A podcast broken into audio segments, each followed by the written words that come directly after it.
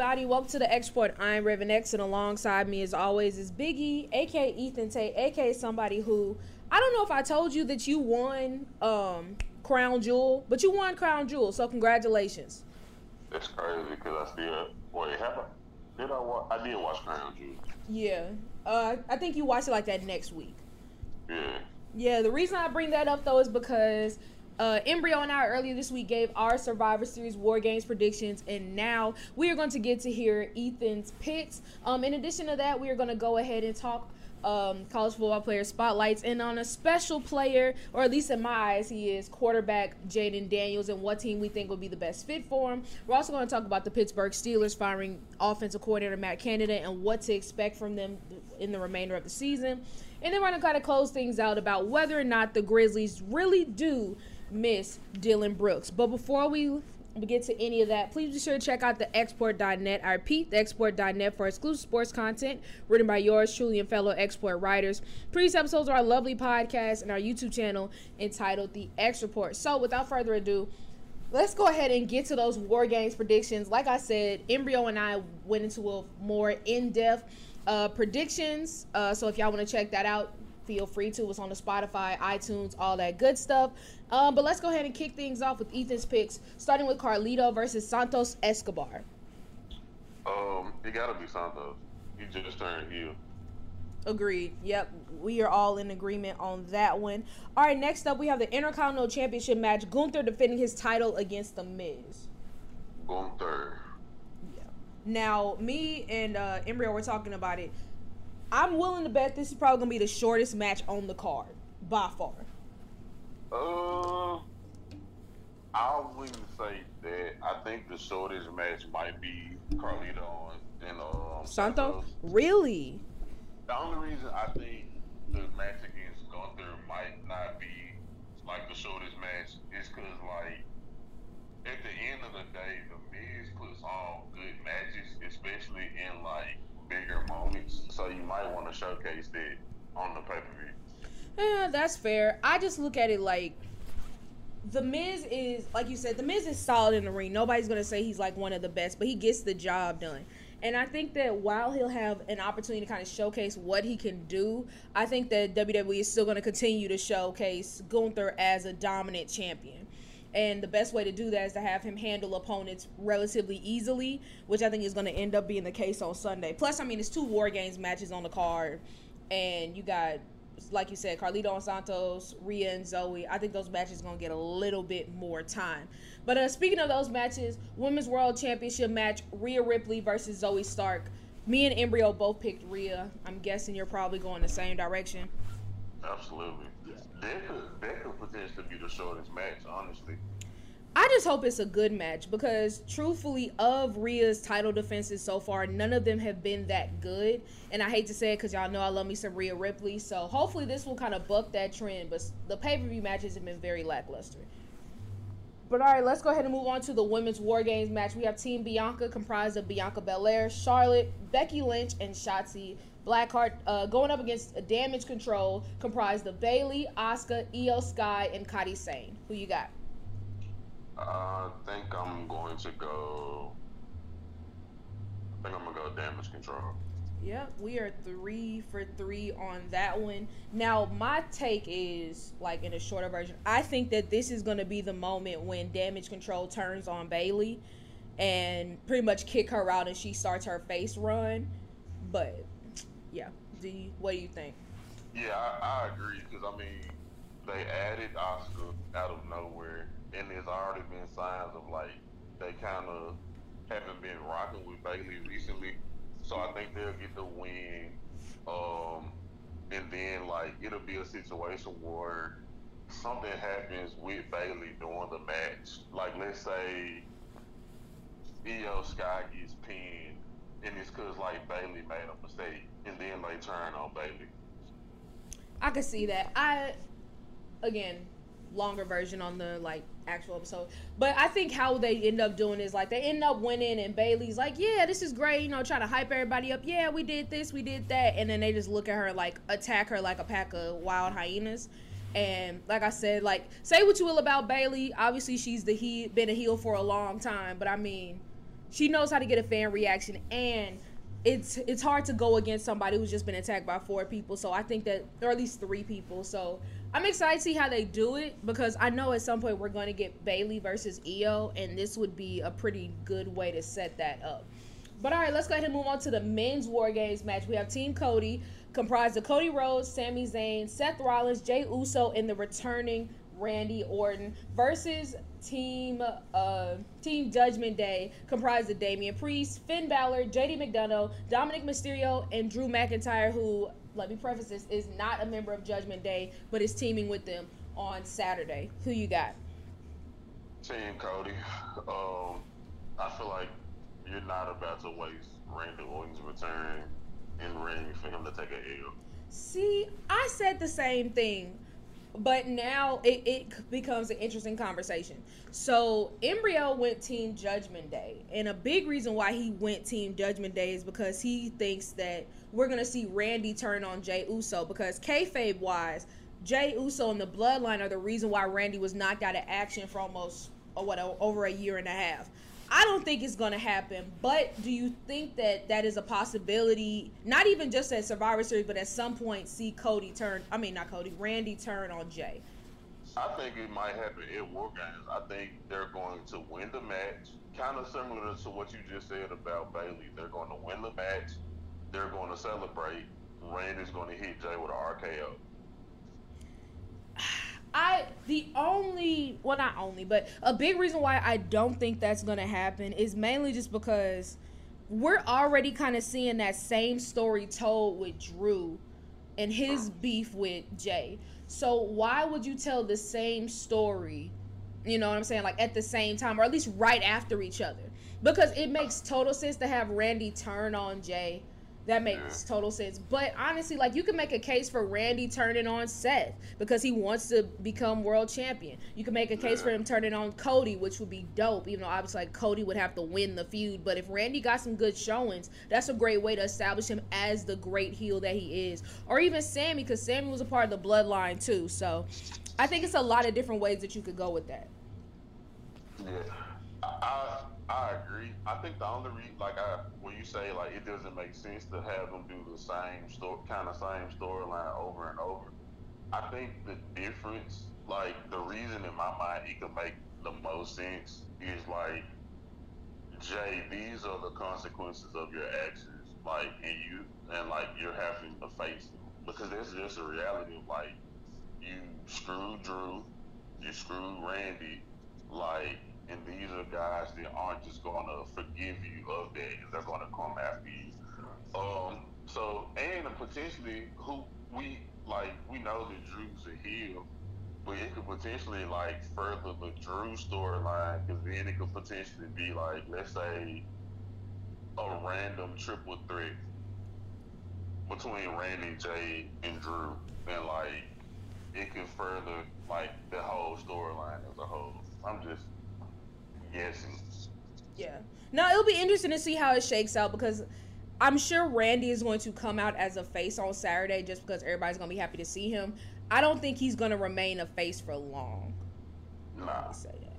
All right. Uh, one more thing before we move on. So the tiebreaker for this show is who gives the loss slash who gets the pin or submission and who gets it in each of the War Games match. So just for preference, uh, starting with the women's match, both me and Embryo said we think Cody ends up pinning Shotzi.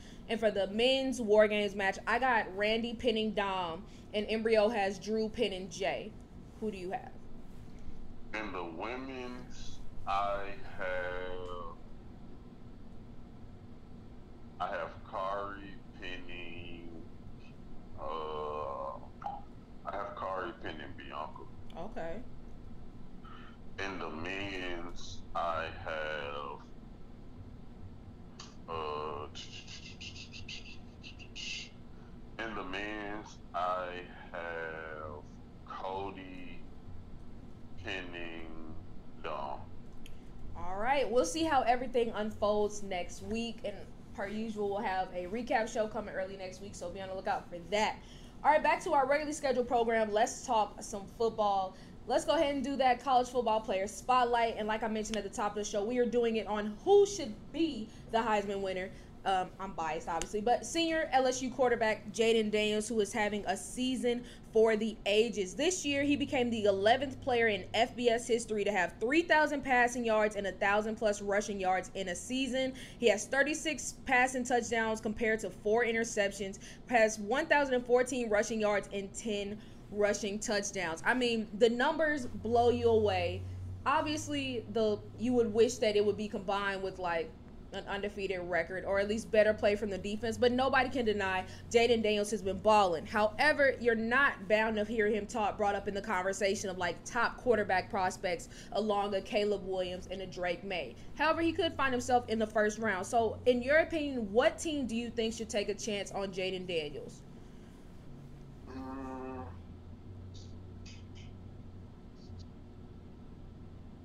They have a high first pick, so I wouldn't say them. Um, I honestly might say, especially seeing as how he, I think he might be more a little bit more of a project type of pick. I would say Jets. That would be fun, especially if they could like one fix that offensive line, Garrett Wilson be there and get another weapon. That'd be dope. Um, I'm gonna say the Minnesota Vikings. I think that in the past month and a half, they kind of played themselves out of that top ten range. They have a shot to get maybe a mid to late first round pick, or maybe even move up in the second round if they like them enough. Um, but just kind of looking at what they have, I mean, in my opinion, I think Jayden Daniels is pretty much an accelerated and more talented version of what you already have in Josh Dobbs. He's got a big arm. He's very physical as a runner despite his small frame. He's not afraid to take on contact. He makes generally really good decisions. And the Vikings, I mean, they could bring back Kirk Cousins. Obviously, he's not going to be able to return week one coming off that torn Achilles, so it'd be take some time. But I do think that they have the weapons to not to say be quarterback proof, but they have enough weapons to where whoever steps under center for them in 2024, they are going to have a lot of fun. You got Jay Jett is on the outside, assuming he comes back. Uh, T.J. Hockenson's still there. Jordan. At- Jordan Addison is there. KJ Osborne is a really solid third receiver. Their run game has shown some flashes. So I think Jayden Daniels, with the talent that he has combined with the talent that the Vikings have, it may not be an immediate thing, but I think that as they continue to develop him as a quarterback, they could make a lot of noise together. But all right, let's go ahead, turn the table back to week 11 and recap the week, starting with the Cincinnati Bengals falling to the Baltimore Ravens 34 and 20. However, both teams suffer significant blows in terms of injuries. The Detroit Lions overcome a four turnover performance to beat the Chicago Bears 31 to 26. Broncos take down the Vikings Sunday Night Football 21 20. Uh, Jacksonville Jaguars strengthened their hold on the AFC South with a win over the Tennessee Titans 34 to 14. Um, Green Bay Packers get the win over the Los Angeles Chargers 23 to 20. Uh, Giants, despite a terrible performance for their offensive line, get a big win over the Washington Commanders 31 to 19. Miami Dolphins win a close one against the Las Vegas Raiders 20 to 13. Uh, Houston Texans win a close one against the Cardinals 21 to 16. Browns with another game-winning field goal take down the Pittsburgh Steelers 13 to 10. Dallas Cowboys beat up on the Carolina Panthers 33 to 10. San Francisco 49ers get the dub against the Tampa Bay Buccaneers 27 to 14. Rams win a close one against the Seattle Seahawks 17 to 16. Uh, Buffalo Bills get back on track with the 32-6 win over the New York Jets. And finally, the Philadelphia Eagles win the Super Bowl rematch against the Kansas City Chiefs 21 to 17. After last week, we both went 10 and 4. Nice bounce back performance. Now let's go ahead and talk some injuries. 49ers lose uh, starting safety uh, Talanoa Hufanga out. He's out for the year with the torn ACL. Uh, Saints place wide receiver Michael Thomas on injured reserve. Chargers place outside linebacker Joey Bosa on injured reserve due to a foot injury. Bengals lose starting quarterback Joe Burrow for the season with a torn ligament in his wrist. And my Baltimore Ravens uh, tight end Mark Andrews is likely out for the season unless the team makes a deep playoff run with the ankle injury. So obviously the loss to Joe Burrow is a tough one. I'm not gonna say it ends their playoff hurts help hopes, but it definitely hurts them. But this is looking at the Baltimore Ravens, who currently are the number one seed in the AFC. I know it's early and it doesn't mean too much, but they still have playoff aspirations. With Mark Andrews out, who has been a consummate pro and Lamar Jackson's favorite target target over the years, who do you think needs to step up in his absence the most? Uh, I honestly think it's going to have to be a um, a committal approach. Obviously, like I think it's been better because Odell, at least in the recent weeks, is starting to heat up and look like he can at least be the Odell that was with the Rams a couple years ago. But I would say Odell, obviously Isaiah Likely, um, just to give him some of that across the um, middle of the field type of production that you're used to from Mark Andrews. But I would say everybody, because Mark Andrews, again, like he could be argued as a top two, top one tight end in the game for most people, and you you just can't replace that production with one guy. No, you're absolutely right. I mean, looking at the stats, he's second this year in catches, second this year in receiving yards, second behind uh, Zay Flowers, but leads the team by a pretty solid margin with six touchdown receptions. I mean, Mark Andrews, say what you will about what uh, Todd Monken and how he uses his tight ends or whatever receivers that the Ravens brought in. Mark Andrews is continuously a key piece of this offense. So I'm kind of with you in terms of like skill position players. I think it's going to be a collaborative effort, but I think it puts a lot of pressure on Lamar because if you guys have been watching over the last few years, when those plays get off schedule, if he has to escape the pocket, if he's looking to pass, nine times out of ten he's looking for Mark Andrews, and so now it's for Lamar to kind of work on his chemistry with his wide receivers and Isaiah Likely as well to kind of build that chemistry. So hey, if things go awry or it's third down, I can trust you to get the ball out because my safety blanket isn't here. So I think they'll be fine, but I mean it's just definitely going to be an adjustment not having him out there. All right, moving on to takeaways. Do you have five takeaways this week by chance? How many you think you got? Uh, I probably have one because I basically, again, all the only game I watched was I watched two games. I watched the Titans and I watched the Eagles and Chiefs. Okay, bet. I'm gonna run through my first four and then yeah. Uh, five Monday night was a reminder that the Eagles have playmakers everywhere. AJ Brown had been on a historic tear. He only had one catch for eight yards against the Chiefs, but it didn't matter because D'Andre Swift stepped up, DeVonta Smith stepped up. They're still going to be dangerous. Four, it's time for Joe Mixon to earn his money. With Joe Burrow out for the remainder of the season, like we just mentioned, Joe Mixon is going to have to make some big plays in that run game. Their run game has not done much over the course of the season, but they're really going to need them to step up if they want to help out Jake Browning and show that they have an opportunity to at least be in the conversation for a playoff spot. Uh, number three, the Raiders should keep Antonio Pierce for the 2024 season. I mean, going up against that Miami Dolphins team, I mean, we both figured that they would lose, but if you had told me they would have lost only by a touchdown, I would have been surprised. They really held their own throughout the game, and I think that that's what you want to see out of this Raiders team. And this is a lot more fight that they have now than I've seen them have for some time.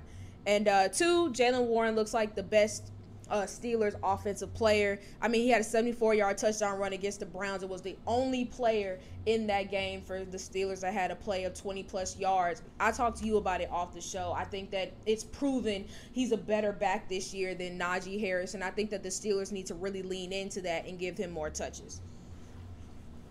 Um, I actually have three now that you mentioned it because I didn't watch the Steelers game, but I you know, me being the closet Steelers fan, I was keeping up with it. But I definitely agree that I think that Jaylen Warren should be featured more in the offense, maybe even the offense run through him because we'll get to it later. They fired, they obviously fired Matt Canada. Now it's you're going to look at Kenny Pickett, and I think something that could help Kenny Pickett out is like, hey, you now have a featured running back that can that's a good rusher and a good receiver out of the backfield try to get him the ball as much as you can. Um, number two, uh, the Kansas City, if the the Kansas City Chiefs wide receiver group is going to be the thing that maybe cost them a deep run in the playoffs. I watched the Eagles. I watched the game against the Eagles, and like I thought the Eagles had it all for one, and then I look up and I see Marquez Valdes-Scantling running free down the field, and I'm like, oh, this game over with. This is TD, and he dropped like a dime right there. Um, and those are the type of plays that hurt because the Chief Travis Kelce didn't really have a big game. Uh, it kind of was just like the defense was holding, and you just needed to make one play, and that was the one play, and he dropped the ball. And number number one, uh, uh, the Jags even though I don't think that they can compete against bigger names in the AFC, the Jags are rightfully so the best team in the AFC South, and it's unquestionably their division for the time being. Um, I know the Houston Texans, they have a lot of talent and they have the opportunity to get better within the next couple of years. But for right now, it's the Jags division and it's not close. Yeah. Um, this week's game, this weekend's game against the Texans is going to be very, very important because I mean, the they play. I think it was week two I think it was week two, whatever, two or three, when the Texans played them. I lied, it was week three, but played them week three. Texans come out on top. Everybody's like, oh my gosh, the Jags suck. What's going on? Fast forward, it's like, oh, okay, the Texans might be legit. So I think this will be a very, very interesting game uh, to see who really is the top team in the division. Um, and then my number one, we'll definitely expand on the Lions more next week.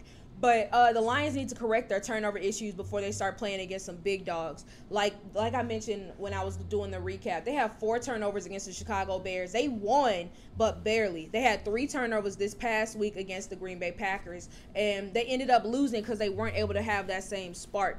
That is not what you want to see out of a team that is trying to not only have one of the best years in franchise history, but actually make a deep playoff run and show that they are legit. Like before this past week, I heard so much about, oh, the Lions should be in the same conversation as the Eagles. They should be in the same conversation as the 49ers, as the Cowboys.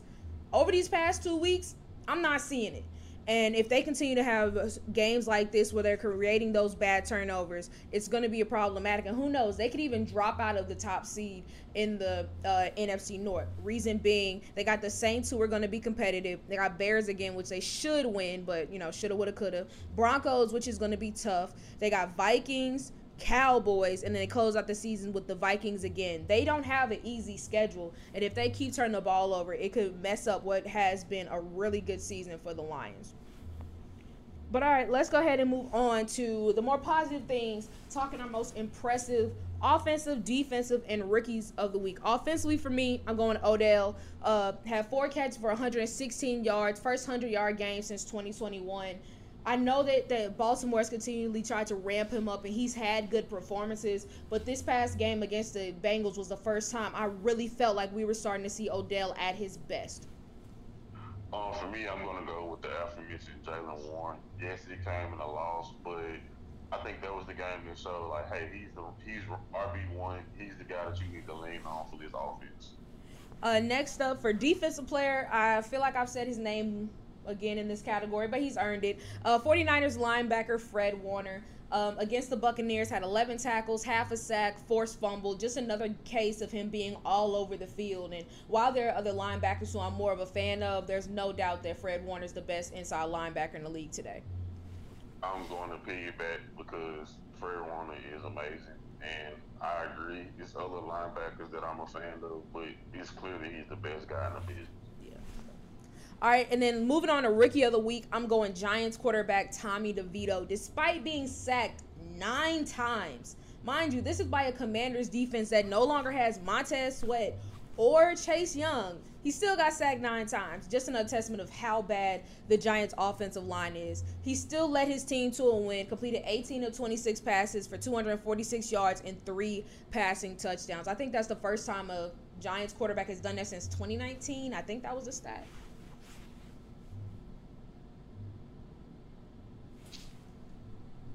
My I was gonna Tommy DeVito because again he got sacked nine times, and it's funny because I was talking to somebody about how he was talking about how he still lives with his parents, he doesn't fold clothes, and I was like, bro, that's that's nothing. I wouldn't say that out loud. No.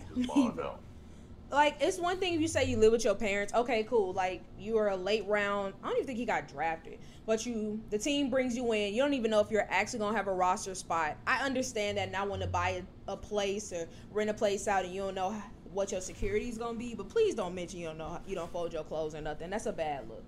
Um, all right and then most disappointing player I don't have a specific player. I have a unit. I'm going the Eagles offensive line. I texted you watching that game. I was like, this is the worst I've seen the Eagles offensive line look in I know by far this season, but maybe ever. I mean, Jalen Hurts got sacked five times. There, the Chiefs had nine tackles for loss, uh, four more quarterback hits. Obviously, they ended up winning the game, but they just did not give Jalen Hurts any time, and it just seemed like they were hardly even there to even attempt to block. You can't have that if you're the Eagles and considered the best O line in the game.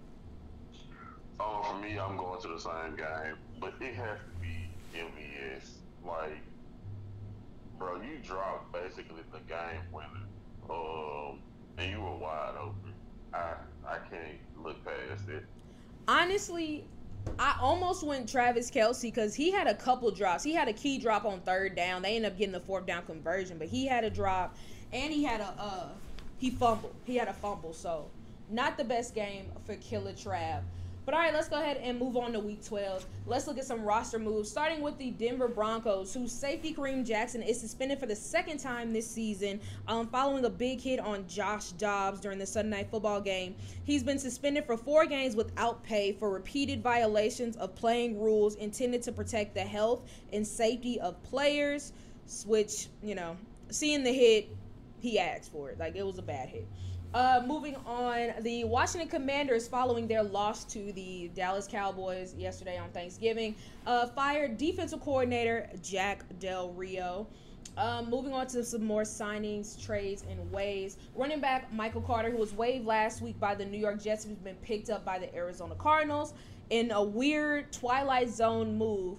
Former Baltimore Ravens Super Bowl winning quarterback Joe Flacco has signed with the Cleveland Browns practice squad going to be weird seeing him in an actual jersey. Uh, Rams wave running back Darrell Henderson following the return of Kyren Williams. And in probably a, the biggest shock of the week, or at least towards outside media, uh, the Indianapolis Colts have waived outside linebacker Shaquille Leonard, former defensive rookie of the year, three or four time All Pro, one of the best defensive players of our generations prior to a tough stretch of injuries just we talked about this off the air, but I mean, while his numbers this season don't necessarily back it up, every between 2018 2021 he will look like one of the best players in the entire league regardless of position. And it'll be interesting to see what team gives him a shot. So let's say you're a gm who do you want if who do you want to um so let me phrase that. What team would you bring him in as um I think a big thing for me as far as him is scheme. So I know in Matt Eberflus' scheme, that's when he was looking amazing. And then he went on to be the Bears um, head coach. And then you bring in Gus Bradley, and Gus Bradley runs a completely different scheme. And that's you pair that with the injuries that um that he's had. So I'm trying to think. Was Matt Eberflus' scheme a three-four or a four-three? I believe it was a four-three because that's when they had Nico Autry and uh, Buck up on the same line. So that would be my first question: is like, what defenses in the NFL run a four-three? Because I think that, like, yes, you're probably going to get a diminished version of the player that was um that was in his latter years. But if you're in the same scheme, you could potentially maximize the most out of him because like he'll be in his natural position in a in a four three. Um, so I'm trying to think of teams that I know run a four three right now. Um, Cleveland runs a four three. No, not them. Absolutely not. that was the first thing that came to my mind. Cleveland runs a 4 3. Baltimore runs, runs a 3 4. I want to say Cincinnati runs a 4 3. Um, Dallas runs a. I think they run a 3 4. I could be wrong. I could look this up. Just because they run a 4 3 and that's the most, that's the highest chance of him getting to like win a ring. But I don't want to say Philly because I know that's the easy like answer. Yeah, that's the easy answer. I'm trying to. Ha, you know. I think, I think I would go Kansas City for mine. They run a 4 3. And I mean, Willie Gay is great. Nobody's denying that. And Drue Tranquill has been solid for them. Um, but I mean, without Nick Bolton, who has been their second best linebacker, I mean, it's been kind of tough. They've allowed some things up the middle of the field, and I think that they could really stand to have a big playmaker in the second level. Obviously, Shaq Leonard hasn't exactly been that in the past couple of years, but I think that Steve Spagnuolo is an aggressive enough DC to kind of bring the best out of him. I probably agree. I would. I'll agree with you. Just I don't want the Chiefs to have nice things, but I also don't want him to go to the Eagles because it's like, okay. So I'll say the Chiefs. All right, let's go ahead and keep things in the AFC though. Pittsburgh Steelers, for the first time since 1941, have fired a coach during the season, that being offensive coordinator Matt Canada, which had plenty of people asking what took you so long. Uh, through the first what 11 games of the season, the Steelers had the 28th ranked point offense in points per game and the 28th ranked offense in yards per game. Then, not making matters any better, I mean, the offense has just been it's been bad. The Steelers offense hasn't gained over 400 yards in 58 straight games. While in in that same span, NFL offenses have gone for over 400 yards in 462 times safe to say the Steelers offense was not living up to expectations, but now with him gone, what do you expect there to be a considerable improvement with the offense? Do you think they're going to be a bit more aggressive, or how, what do you expect to see from the Steelers in these final what six weeks of the season, six seven weeks? I expect.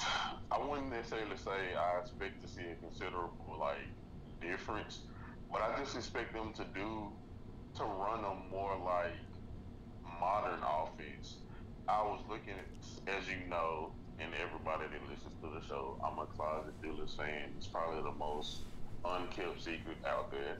So like I follow a lot of Steelers like sports pages, and it was a page that I was looking at where it, it outlined Kenny Pickett's last game.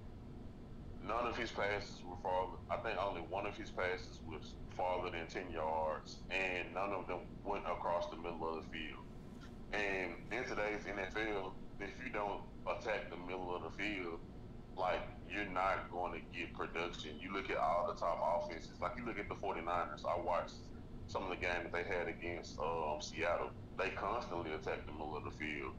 And I think that's going to be a big piece of it. I also think that like they're going to feature, I think, have feature the run game more because again, Jaylen Warren has shown to be the best player on offense. And Najee Harris, he's not he he's not great, but he's not a bad one-two punch. Like he's shown more ability as being a, a complementary back than the main back. I think those are going to be the things that change. It's like they're gonna they're gonna look to attack the middle of the field and like kind of lean more to the run game versus trying to air it out honestly, I don't really have an issue with them airing it out because it's not like they don't have weapons. George Pickens, while he does whine a little bit when things don't go his way, he is talented. Diontae Johnson is really solid. Um, they've traded for Allen Robinson for a reason. They got Pat Freiermuth back, a really good tight end that they have. And I mean, again, Kenny Pickett, say what you will about him, is a first round pick. I mean, you brought him in to be able to orchestrate this offense to move the ball around. And it's not like they don't have weapons in order for him to do that.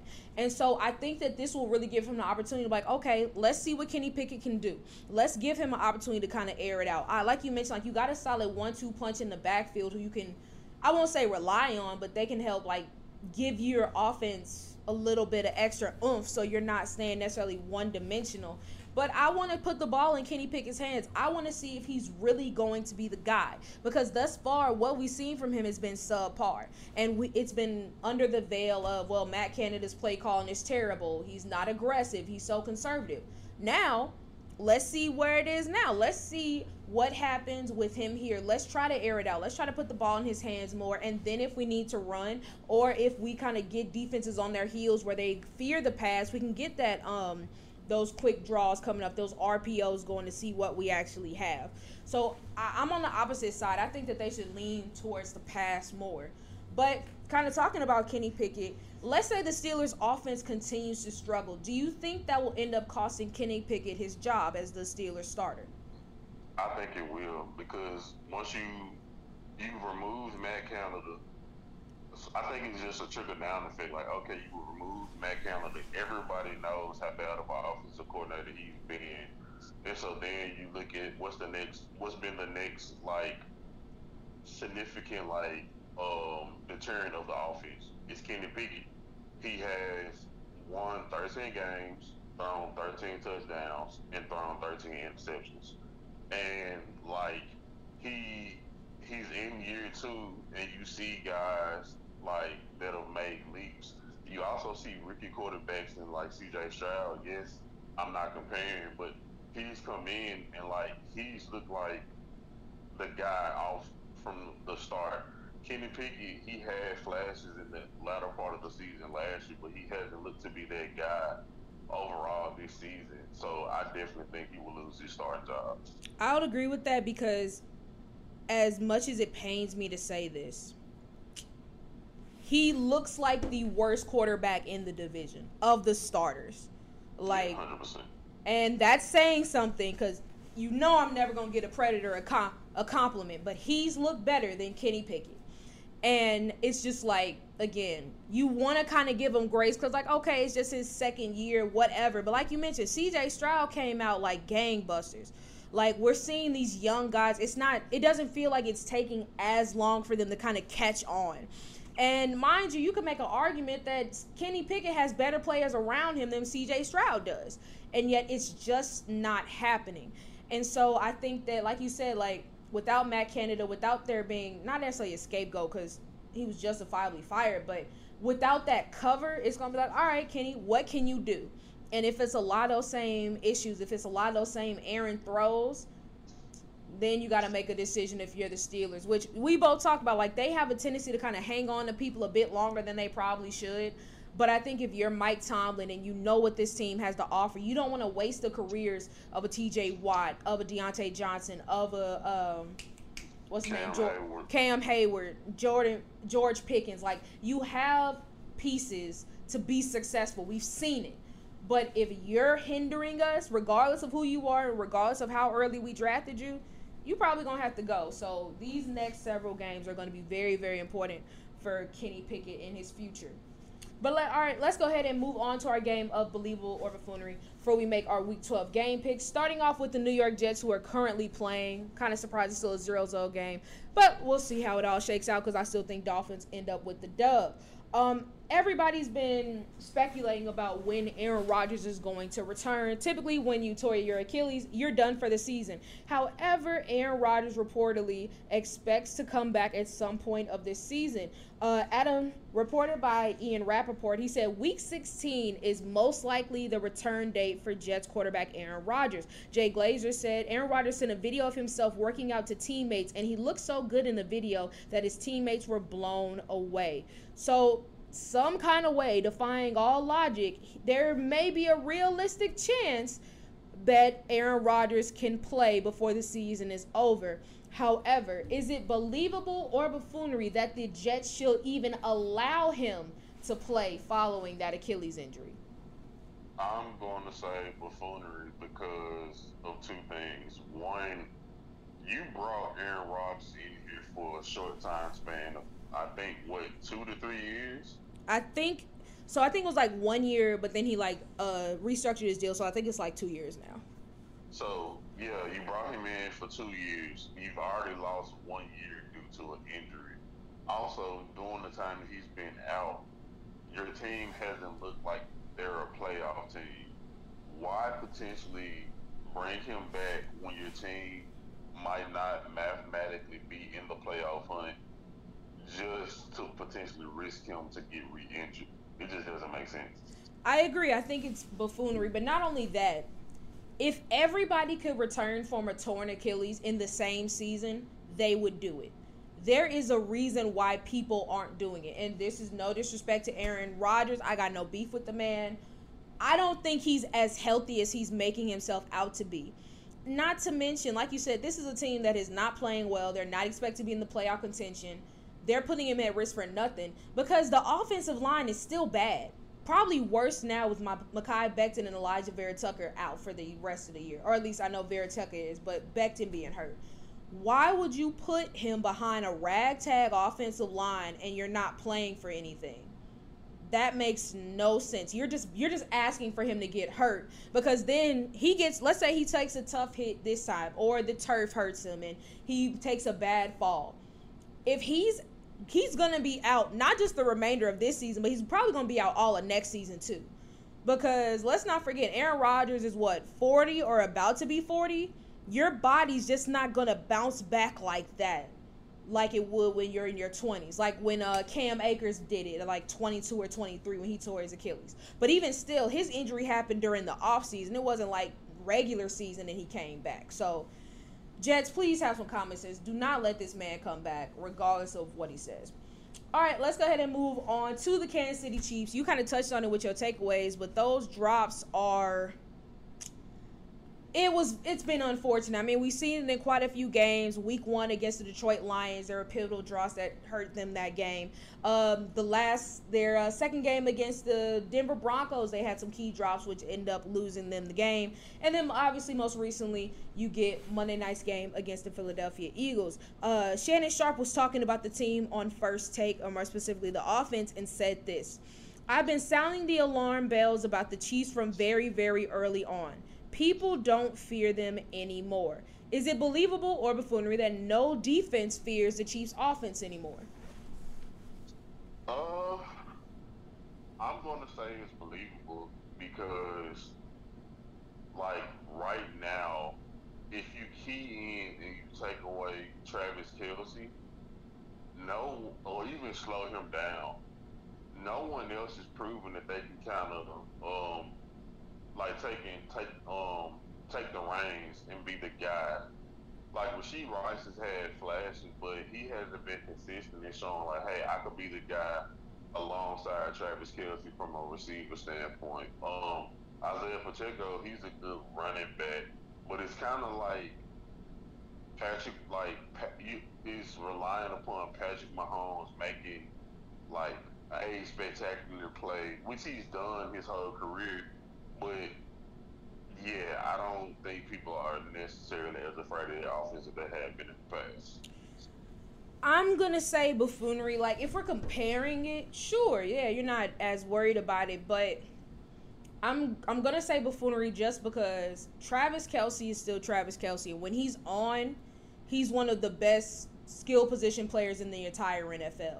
Same for Patrick Mahomes because a lot of those balls that he were he was throwing were great balls. They just weren't caught.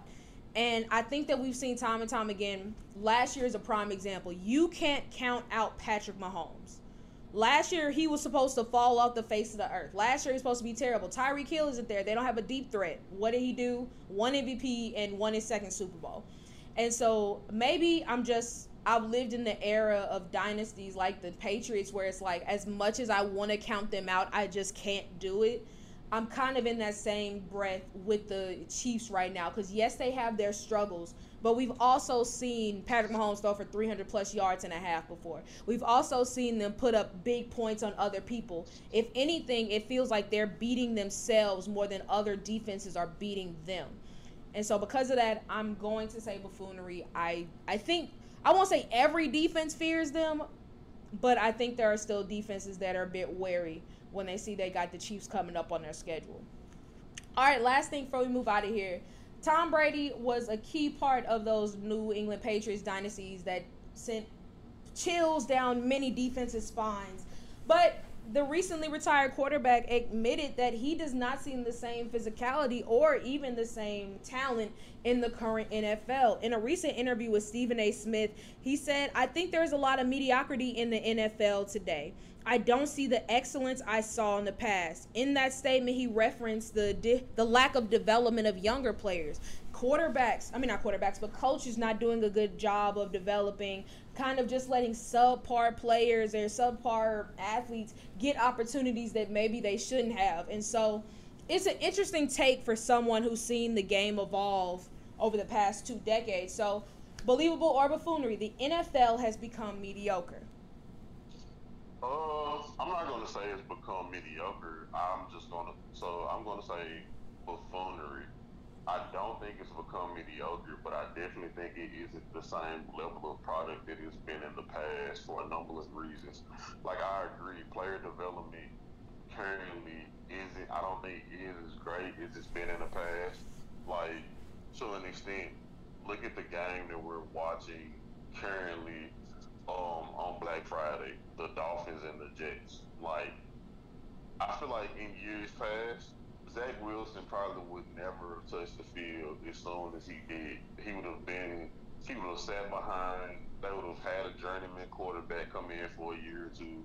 He would have sat behind him, and then they would have saw what he got, what they have in him. But now he's reaching the field earlier, and yes, you do have guys that are like outliers that come in and can be productive as soon as they touch the field, i.e., CJ Stroud. But I think more so now as far as development is more guys are being asked to play sooner than they need to, and they and it hinders their development um, because they kind of just getting thrown in the fire.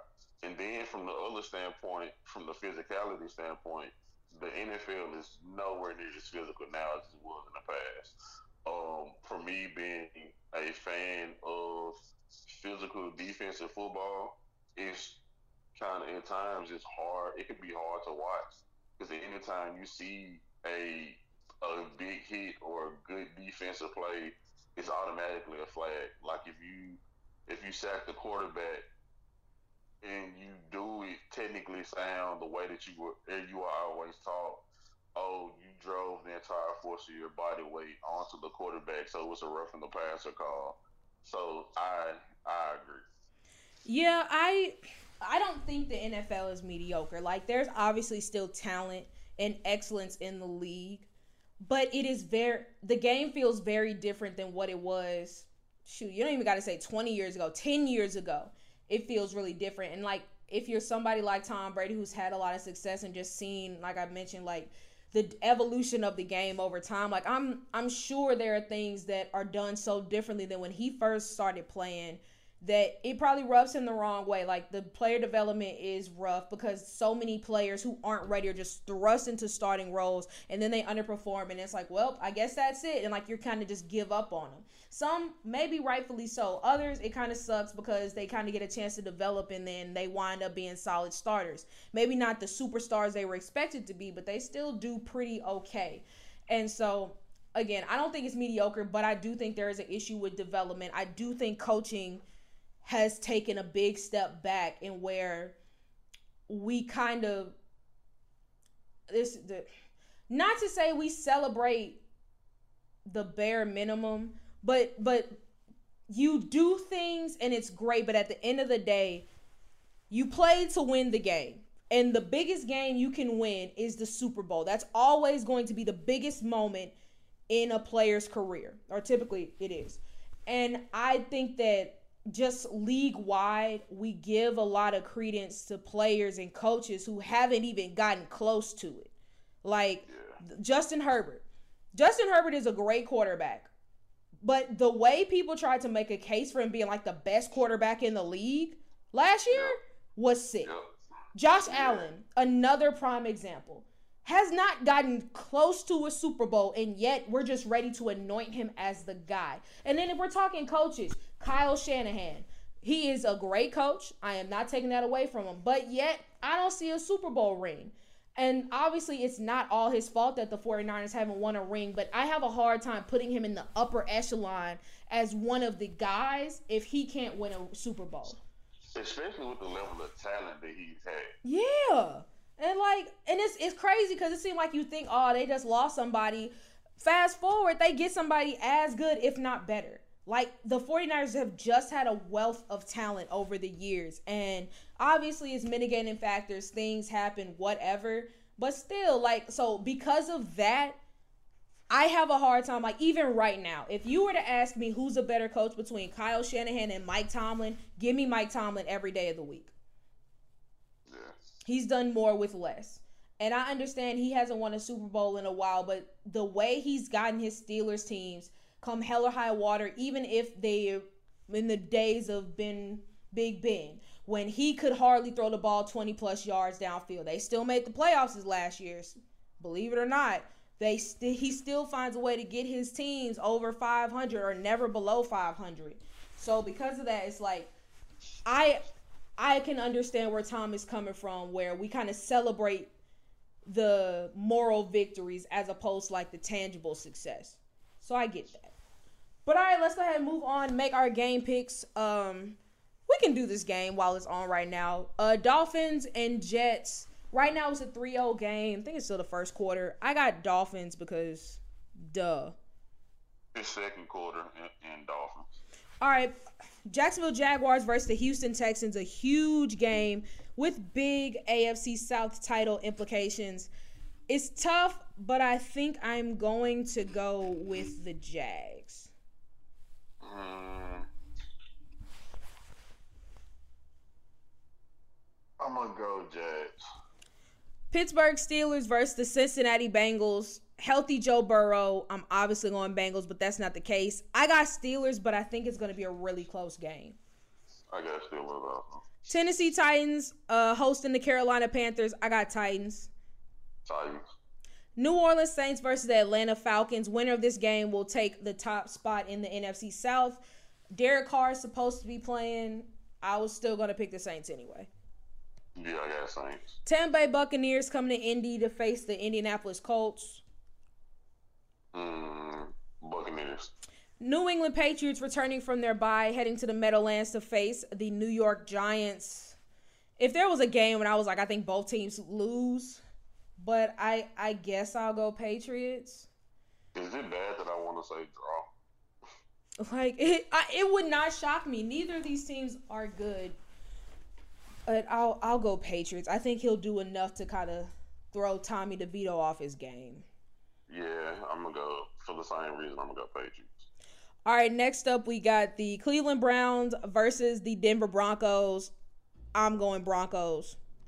Yeah, me too. Los Angeles Rams versus the Arizona Cardinals. Uh, Cooper Kupp, despite injuring his ankle last week, is expected to play. I'm going Rams. I'm going Car Rams. All right, Philadelphia Eagles versus the uh, Buffalo Bills. A big test for the Bills to get back on track, get uh, get some more footing in the playoff race. All that being said, I still got Eagles. Eagles. Kansas City Chiefs looking to get back on track. Uh, they are heading to Vegas to face the Raiders. I think the Raiders going to put up another solid fight, but I got Chiefs coming out on top. Uh, I got Chiefs. All right, Sunday Night Football. Baltimore Ravens heading to SoFi Stadium to face the Los Angeles Chargers. I got Ravens. Ravens. That's actually a good game. Yeah, it. I I'd love for it not to be a good game.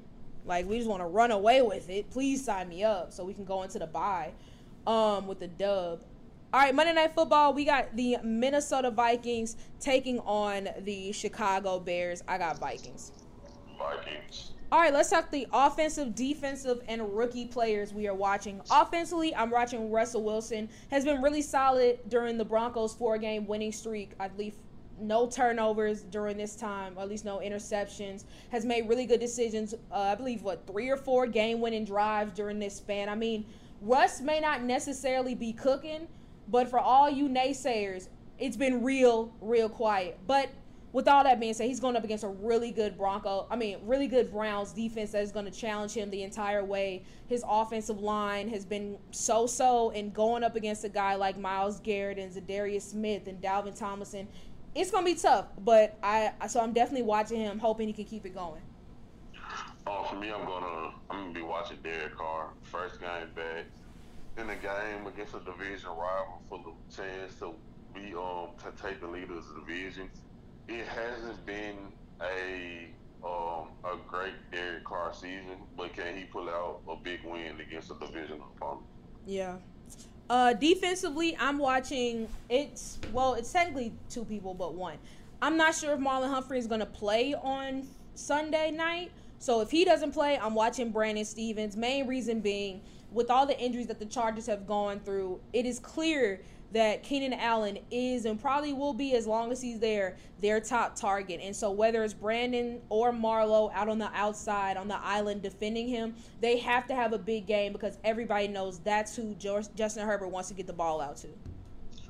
Uh, for me, it's not a player; it's a unit. It's the Philadelphia Eagles secondary going up against Josh Allen in a game where he looked to bounce back and regain some of his form. Like, and the Eagles secondary has been very hit or miss all season. Are they going to be a hit this game against the Bills? Yeah, because especially because it's not like their line was getting much penetration against the Chiefs. And so, like you said, there were definitely moments where the Chiefs could have made plays, but you know, dropping balls definitely helped. Um, and then the rookie I'm watching is Bryce Young. I mean, has not been a great season by any means, but as good as the front seven of the Titans is, their secondary is a liability. And so this could be a game for him to get back on track. Like I said, I don't think they win, but this could kind of be a get right game for Bryce and kind of get some confidence. Um, Ricky, I'm watching. I'm watching Jalen Carter mentioned it. The game against the Chiefs, the Philadelphia line didn't get any hardly any penetration. But we both know that Jalen Carter has been a guy that consistently, when he's had snaps, he's consistently had penetration. Can he do it against Josh Allen? All right, and then last but not least, the team we're calling out. I'm giving Baltimore a break. Hope I don't regret it. I'm calling out the Denver Broncos. I mean, kind of touched by the top. I'm looking forward to seeing what Russ does against his defense. It's going to be a very tough test. But I think that just with the corner that it seems like they've turned over the past month or so, they look like a team that is trying very hard to get one of those wild card spots. And I mean, this is going to be a big test because the Browns are in a very similar situation. They're trying to make the playoffs as well. So I need the Broncos to handle their business, do what they're supposed to do, so my brother-in-law can make it back to the playoffs. Um, I'm calling out the Pittsburgh Steelers. You fire offensive coordinator Matt Canada. Now you're going up against a weekend um, Bengals team. Just get the W. All right, let's go ahead and move on to the NBA. Starting things off with our Mamba players of the week week. Um, out of the Eastern Conference, I'm gonna show some love to Jalen Brunson. He's been balling with the Knicks. Um, for me, I'm going to say in the East, I'm gonna go. I'm gonna go Tyrese Halliburton. All right, let's go ahead and move on to our Western Mamba of the week. I'm going LeBron. I know that game against the Mavericks was a tough one, very close loss, but I mean, leading up to it, I mean, Bron had been on a tear, became the first NBA player to have 39,000 plus career points. That obviously means something because he had been balling. And uh, yeah, say what I will about him, but he's earned it. Yeah, I got to go Bron as well. All right, Rookie Mamba of the Week. It's boring, but I'm going Chet. Same here. All right, let's move on to our top three takeaways of the week. Um, for me, number three is the Wizards' best player really is Kyle Kuzma, not Jordan Poole. We're going to talk about Jordan Poole a bit later.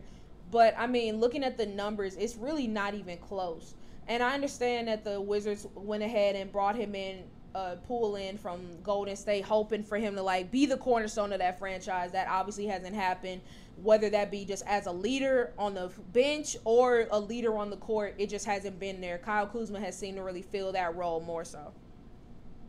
Um, my number three, everyone was expecting the Oklahoma City Thunder to make that that rise, Memphis Grizzlies esque rise, but so far it's been looking like it's the Minnesota Timberwolves, and Anthony Edwards has been the huge a huge engine of that rise because like he he's making the push to challenge Devin Booker for the best shooting guard in the NBA.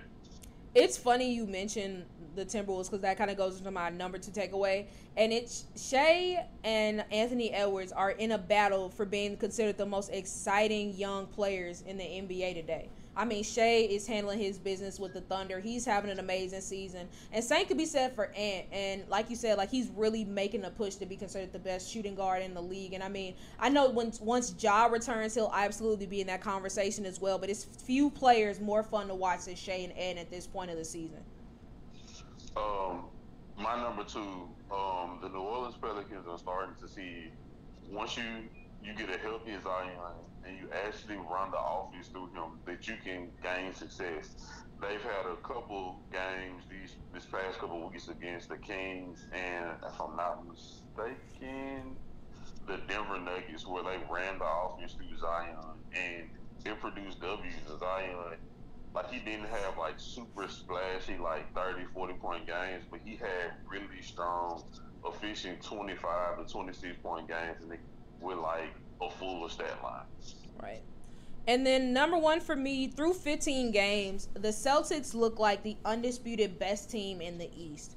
I mean, it was no surprise that the Celtics were going to be good, but they just seem to be playing at a higher level than everybody else. Obviously, there's what 67 more games left to go. There's plenty of time for that to change, but through the early going, few teams look to have better chemistry than the Celtics do right now. It's funny you said that because I was honestly gonna say not even just the the East, the whole entire NBA. Yeah, they look they look amazing. Hopefully that hopefully everybody can stay healthy and we'll see how the rest of the season goes. But yeah, it's it's not close. Um, but all right, let's go ahead and move on to some injury news. Um, despite playing a couple of games with the Suns, unfortunately, uh, Suns guard Bradley Beal will be out and reevaluated in two to three weeks as he continues to rehab from his low back strain uh, per Shams. It's I wouldn't necessarily call it a tough blow because again, it's not he's barely played for the team, so it's hard to really know what they have in him. But if you are the Suns, are you starting to be a bit wary about this trade and possibly second guessing if you made the right decision? I wouldn't say you second guessing because, like you say, he hasn't really been outplayed. That's mm, like the big three that you tried to form hasn't played a game together. Maybe at most one game, so you can't really second guess it. I think the hard thing of it is you could potentially regret it because it's a back injury. Because we've seen in the past with like guys in the NBA, once you get a back injury, like they could be like I wouldn't say career ending, but they could be something that you make that makes a player a completely different player. Like Dwight Howard, he was dominant, then he had a back injury. He kind of slowed down. Tracy McGrady, that's what took him out. So it's a couple of guys that have had back injuries that kind of um, changed them, changed the way, the level of player that they are. Yeah, I would agree with that. I mean, it's still very early, and I think that you actually want to see what you have in Beal, uh, KD, and D Book before you rush to any judgments.